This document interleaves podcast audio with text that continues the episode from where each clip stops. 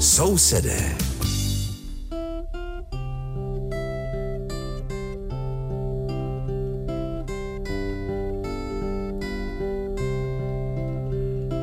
Liebe Hörerinnen und Hörer, Sie hören die Sendung Nachbarn, die den Deutschen in Tschechien gewidmet ist.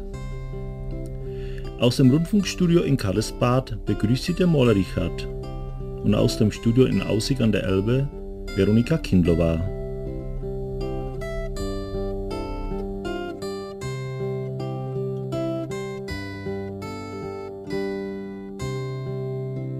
Dnešní vydání sousedů začneme rozhovorem s prezidentem schromáždění německých spolků v České republice, panem Martinem Cinglem. Kolega Richard Čulko ho požádal o zhodnocení právě uplynulého roku a zeptal se, co schromáždění chystá na letošek. Jaké projekty a akce a jak se na chodu schromáždění odráží současná nesnadná situace. Für die zweite Reportage über die Arbeit der deutschen Minderheit im Jahre 2024 machte sich Richard Schulko auf den Weg nach Prag. Dort besuchte er den Präsidenten der Landesversammlung der deutschen Vereine in der Tschechischen Republik, Martin Zingel. Lieber Martin, wie war das gerade vergangene Jahr 2023 bei der Landesversammlung?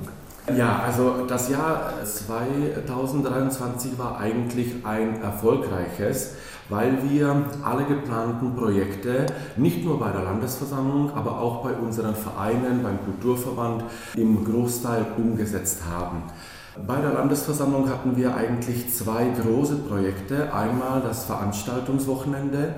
Das setzte sich aus mehreren Projekten zusammen. Da war die große Konferenz mit dem Thema Identität, die eigentlich einen, einen großen Erfolg ähm, hatte, weil wir einen sehr positiven Feedback nicht nur von unseren Vereinen, aber auch von zum Beispiel Studenten, die dort waren oder auch Gästen bekommen haben. Den zweiten Tag am Samstag war dann die Großveranstaltung Veranstaltung, wo eben ähm, alle Vereine oder die Vertreter der Vereine zugegen waren. Die haben ihre Kultur präsentiert und wir haben auch zwei Gastgruppen. Einmal waren das die äh, Lausitzer Sorben aus Bautzen und einmal äh, die Sudetendeutsche Landsmannschaft aus München.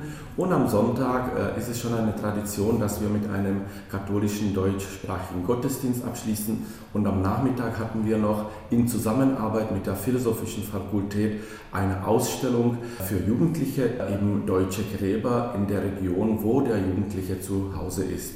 Die zweite große Veranstaltung war der, die Vergabe des journalistischen Preises, Johnny Klein Preis, die wir äh, im Zwei-Jahre-Tag durchführen. Und das war auch eine große und äh, eine erfolgreiche Veranstaltung in Mährisch-Schönberg, wo wir äh, drei Preisträger äh, ausgelobt haben. Wir stehen an der Schwelle eines neuen Jahres. Welche Projekte oder wichtige Aktivitäten plant das Büro der Landesversammlung? Also zu einem wollen wir weiterhin, und das ist ja unser, unser Hauptziel, unsere äh, deutsche Sprache, also die Pflege der Sprache weiterführen. Hier erwähne ich ähm, das äh, große Vorhaben, das wir schon seit 2019 eigentlich innehaben, und zwar die, den Schutz für die deutsche Sprache als Minderheitensprache im Rahmen der Europäischen Charta für Regional- und Minderheitensprachen zu bekommen. Jetzt in ähm, diesem Jahr, also Anfang 2024, ist es wirklich so weit, dass es äh, durch das Senat ging, durch das Parlament und jetzt wartet es auf die Unterschrift beim Präsidenten äh, Pavel. Und das wird eine ähm, große Angelegenheit, denn äh, wenn das durch ist und wir gelangen eben äh, den dritten, den oder den Schutz der dritten Stufe, können wir viele Maßnahmen umsetzen, was uns sehr in unserer Arbeit hilft. Also dieses Vorhaben eben haben wir auch äh, für, oder vor allem für das Jahr 24, weil wir hier schon umsetzen können. Das zweite ist natürlich die Pflege der Kultur. Das sind unsere Projekte, die wir jährlich durchführen. Ähm, es sind ähm, Pflege der Tanzkultur, der Gesangkultur und weitere Projekte, die wir in der Landesversammlung, aber auch in den Vereinen äh, eben durchführen. Wichtig ist auch, und das wollen wir auch in diesem Jahr Jahr sehr mit Nachdruck eben fokussieren, äh, ist die Präsentation der deutschen Minderheit nach außen. Weil eine Sache ist die Arbeit, die interne Arbeit, also mit den Mitgliedern, aber sehr wichtig ist auch, dass wir unsere äh, Arbeit nach außen zeigen. Mit verschiedenen Veranstaltungen, die eben sehr wichtig sind, weil da werden wir gesehen, wir werden gefördert und das ist auch ein wichtiger Teil der Projektarbeit, die wir in diesem Jahr verfolgen möchten. Die letzten Jahre hast du dich auch um die deutschen Gräber gekümmert. Gibt es Neuigkeiten für dieses Jahr? in der Sache? Ja, das ist auch ein Projekt, das wir eigentlich seit 2015, 2016 ähm, nachgehen. Äh, und äh, dieses Projekt geht auch ins Finale. Das heißt, unser Ziel ist es ja, dass uns die tschechische Regierung mit der Materie der deutschen Gräber hilft. Äh, das beruht auf dem ähm, Vertrag zwischen der damaligen Tschechoslowakei oder föderativen äh, Tschechoslowakischen Republik und der Bundesrepublik, wo man sagt, dass sich die Tschechische Republik äh, dafür bekennt, äh, die ähm, deutschen Gräber zu äh, pflegen. So, und das ist jetzt so weit, dass wir in diesem Jahr, also vielleicht noch in diesem Monat, ein Treffen haben werden mit den zuständigen Ministern, also äh, mit dem Kulturministerium, Ministerium für regionale Entwicklung, aber auch das Finanzministerium. Und mit denen werden wir verhandeln, wie die weitere Umsetzung eigentlich ausschauen muss und wird. Die letzte Frage betrifft auch, sei mal, eine der schwierigen Sachen in Arbeit der Verbände. Nicht nur dank des Krieges äh, in, in der Ukraine, jetzt haben wir wieder Krieg im Gazastreifen, überall wird gespart. Was kann das Büro, was wirst du als Präsident, was kann man da machen, was kannst du den Verbänden empfehlen? Wie geht es weiter? Weil äh, heuer sind die Gelder irgendwie gesichert, wurde schon gespart. Die ersten Aussichten fürs kommende Jahr sehen so aus, dass noch mehr gespart wird. Was plant ihr? Was planst du? Was kann man da machen? Was würdest du den Zürerinnen oder den Vereinsmitgliedern mitteilen? Wie geht es weiter? Ja, äh, natürlich machen wir uns große Gedanken darüber. Es ist ja sehr wichtig, dass wir die Strukturen unserer Vereine äh, eben innehalten und dass wir sie auch so äh, erhalten können, wie sie jetzt funktionieren. Dazu gehört natürlich einmal die ideelle ähm, Arbeit, das heißt äh, das Engagement der, der deutschen Minderheit äh, und der Vorstände. Äh, das ist ein, auch ein wichtiger Teil. Ja? Und, aber sehr wichtig ist natürlich dann die Finanzierung. Ähm, einmal äh, müssen wir die Finanzierung sichern, so wie sie jetzt besteht. Und vor allem natürlich äh, die Unterstützung von der Bundesrepublik Deutschland, aber auch die Projekte, die wir über die Tschechische Republik, Kulturministerium, Deutsch-Tschechischer Zukunftsfonds und so weiter äh, umsetzen können. Und des, und des Weiteren wollen wir den Vereinen, und das werden wir auch bei der Frühjahrstagung äh, deutlich kommunizieren, wir wollen ja ein, so ein Konzept, ein Finanzierungskonzept erstellen und dann den äh, Vereinen auch die Möglichkeit zeigen, wo man zusätzlich noch Gelder beantragen können. Gegebenenfalls äh, kann es sein, dass wir bei uns in Prag äh, eben eine kleine Stelle errichten, ähm, wo wir mit diesen den Vereinen helfen.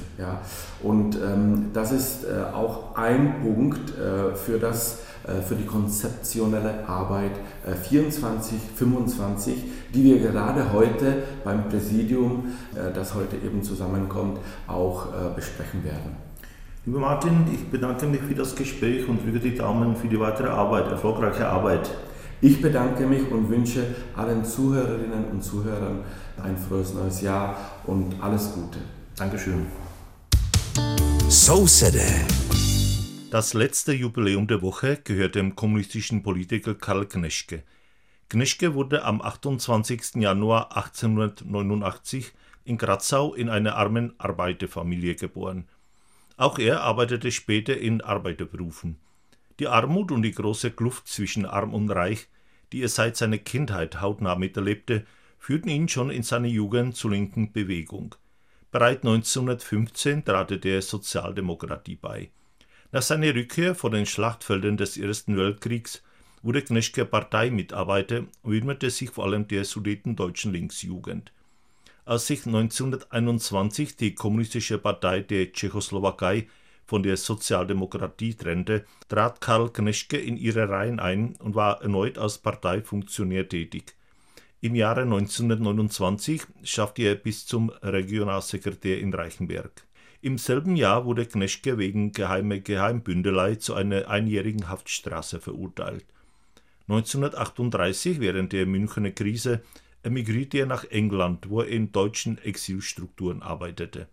1945 kehrte er in sein Heimatland zurück und zog ein Jahr später in die sowjetische Besatzungszone Deutschlands um. Hier trat er der führenden Partei, der Sozialistischen Einheitspartei Deutschlands, bei. Er begann im Kulturbund der DDR zu arbeiten, eine Massenorganisation, die Kunst- und Kulturvereine vereinte. Gneschke bekleidete zunächst das Amt des Sekretärs des Sächsischen Kulturbundes, später wurde er Bundessekretär. Gneschke war auch Abgeordneter und setzte sich als solcher für ein Naturschutzgesetz ein. In den 1950er Jahren gab er die Zeitschrift Natur und Heimat heraus und bekleidete weitere öffentliche Ämter. Darüber hinaus ist er Autor mehrerer Publikationen über die Aktivitäten des Kulturbundes und hat auch Erinnerungen an seine Kindheit in Kratzau niedergeschrieben.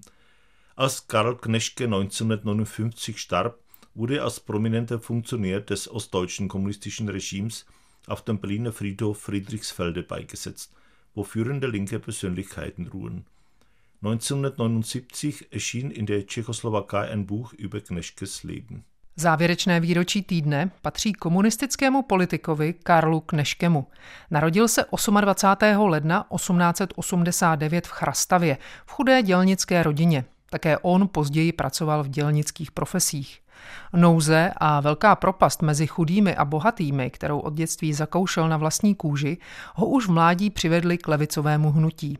Už v roce 1915 vstoupil do sociální demokracie. Po návratu z bojišť první světové války se Kneške stal zaměstnancem strany a věnoval se především sudetoněmecké levicové mládeži. Když se v roce 1921 od sociální demokracie odštěpila komunistická strana Československá, vstoupil Karl Kneške do jejich řad a opět pracoval jako stranický funkcionář. V roce 1929 to dotáhl až na krajského tajemníka strany v Liberci. Ve stejném roce byl Kneške odsouzen na rok za mříže za tajné spolčování. V roce 1938 během mnichovské krize emigroval do Anglie, kde působil v německých exilových strukturách. V roce 1945 se do rodné země vrátil a o rok později odešel do sovětské okupační zóny Německa. Zde vstoupil do vedoucí strany, socialistické jednotné strany Německa, začal pracovat v Kulturbundu, kulturním spolku NDR, masové organizaci, která združovala umělecké a kulturní spolky. Nejprve Kneške zastával post tajemníka saské organizace Kulturbundu, později se stal tajemníkem spolkovým. Kneške byl také poslancem a jako takový se zasadil o zákon na ochranu přírody. V 50. letech redigoval časopis Natur und Heimat a zastával další veřejné funkce. Vedle toho je autorem několika publikací o činnosti Kulturbundu a také sepsal vzpomínky na své dětství v Chrastavě.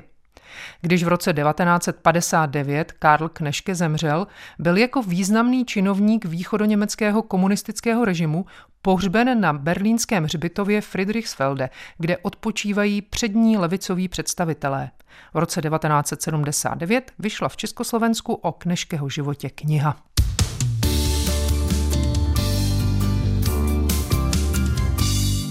Das war aus unserer Sendung alles.